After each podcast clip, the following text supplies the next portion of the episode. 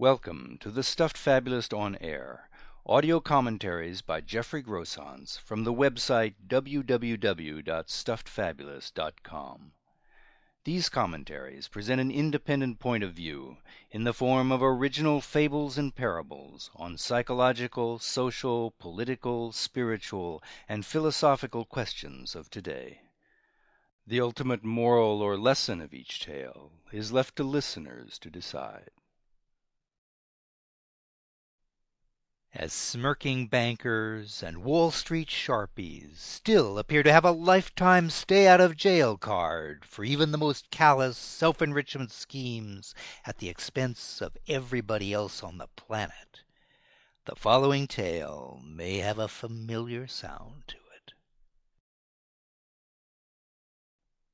The Hornswoggle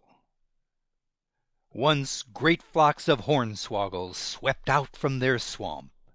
and the rest is history.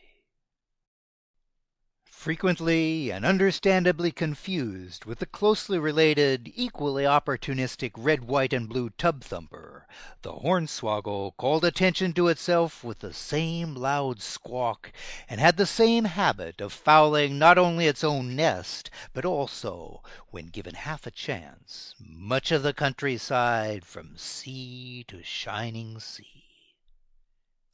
This confusion was furthered by the long standing debate among those who devoted themselves to keeping tabs on such strange birds, over whether the red, white, and blue tub thumper should in fact be renamed the yellow bellied tub thumper, given its extensively documented habit of seeking cover at the first sign that the racket it raised might have unwelcome consequences.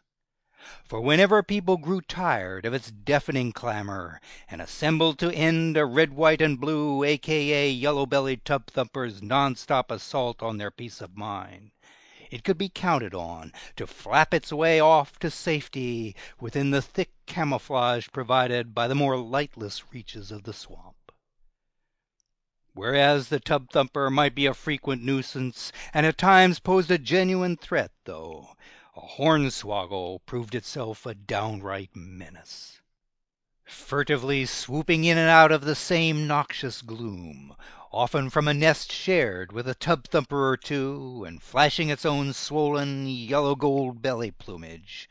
the hornswoggle was constantly on the alert for the chance to profit from others' vulnerability or inattention.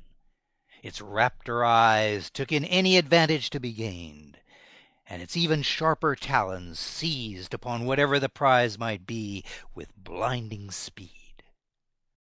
The old, the sick, and the weak, as well as the defenseless young, were at constant risk, of course, but not much lower in their level of danger came an array of plump targets of opportunity, united only by their lack of heed to the danger posed by any hornswoggle on the hunt.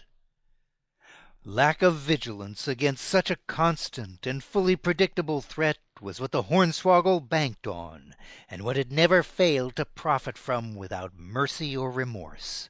almost as if it derived a cruel thrill from bringing the maximum in suffering to those whose lives it undid. Exploiting all the duplicitous tactics suited to success in a swamp, the hornswoggle came to roam hither and yon in search of easy prey. Once spotted, the target would be subjected to a mesmerizing array of artful dodges and seductive calls. Around and around the hornswoggle would circle, vulture like, as it traced a pattern of deceit that proved so distracting many victims became convinced the coup de grace they soon were to suffer was like manna from heaven.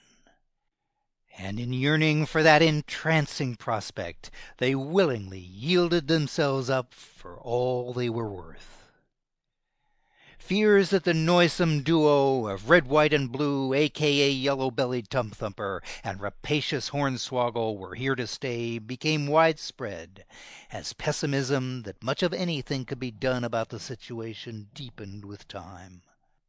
Red, white, and blue, aka yellow bellied tub thumpers, would likely always be a problem and thus learning to live with them while keeping their numbers under control might be the best that could be hoped for, perhaps through a combined program of breeding habitat restriction and chemical hormone inhibitors where needed. Yet without a serious and sustained commitment at all levels the hornswoggle would never be driven back into the unwholesome haunts from which it had emerged to wreak such ruin far and wide.